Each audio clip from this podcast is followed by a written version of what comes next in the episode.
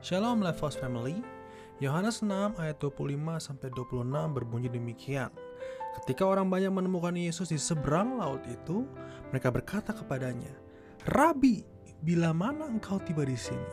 Yesus menjawab mereka, "Aku berkata kepadamu, sesungguhnya kamu mencari aku bukan karena kamu telah melihat tanda-tanda, melainkan karena kamu telah makan roti itu dan kamu kenyang."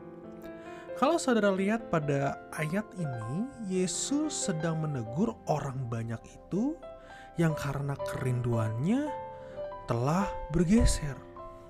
Kerinduan untuk mengenal Yesus sebagai Mesias bergeser menjadi kerinduan hanya untuk menginginkan roti dan makanan.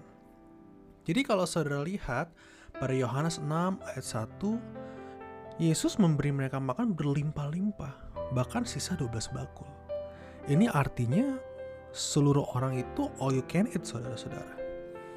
Tapi justru kejadian ini tak disangka-sangka malah justru menggeser kerinduan mereka.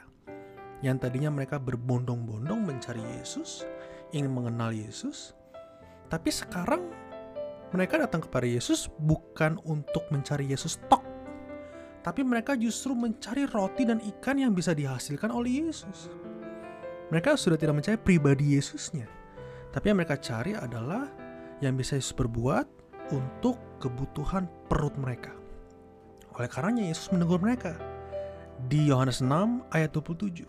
Bekerjalah bukan untuk makanan yang akan dapat binasa, melainkan untuk makanan yang bertahan sampai kepada hidup yang kekal, yang akan diberikan anak manusia kepadamu, sebab dialah yang disahkan oleh Bapa Allah dengan materainya. Yesus menegur mereka karena Yesus ingin mengembalikan kerinduan mereka. Sebab pada mulanya mereka sudah tulus benar-benar sungguh-sungguh ingin mencari Yesus saja. Dan memang saat itu karena ketulusan hati mereka, Bapa di sorga mencukupi, menyediakan kebutuhan dengan roti dan ikan itu. Nah, karena tapi jangan karena pemeliharaan Bapak ini, orang-orang banyak tersebut jadi bergeser rindunya. Nah, ini jadi masalah. Saudara, peristiwa ini mengingatkan kita untuk tetap mencari pribadi Yesus. Mencari Yesus itu sendiri.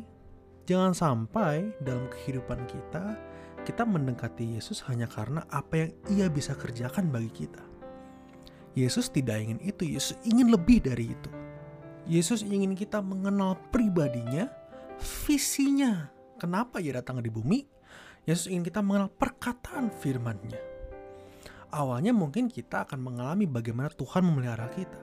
Tuhan izinkan kita mengalami kuasanya untuk meyakinkan kita bahwa walaupun ia tidak terlihat, ia hidup ternyata.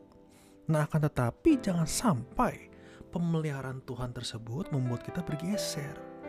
Kita jadi bergeser, kerinduan kita tuh hanya pada pemeliharaan Tuhan saja. Dan tidak rindu akan perkataan firmannya. Tidak rindu akan apa rencananya atas hidup kita. Lagi pula kalau mau kita jujur, sesungguhnya pemeliharaan Tuhan itu terletak pada firman-Nya. Sebab hanya firman-Nya saja yang menjaga hidup kita di bumi sampai kekekalan. Jadi jangan sampai kita salah paham, kerinduan kita bergeser, tetaplah tulus mencari Yesus. Walaupun kita sudah melihat bagaimana Tuhan bekerja dengan cara-caranya yang ajaib, tapi pastikan diri saudara, diri saya untuk tetap mengejar perkataan Yesus, bukan mengejar apa yang Yesus bisa kerjakan bagi kita. Tuhan Yesus menyertai hidup dalam firman-Nya dan lakukanlah kehendaknya. Amin.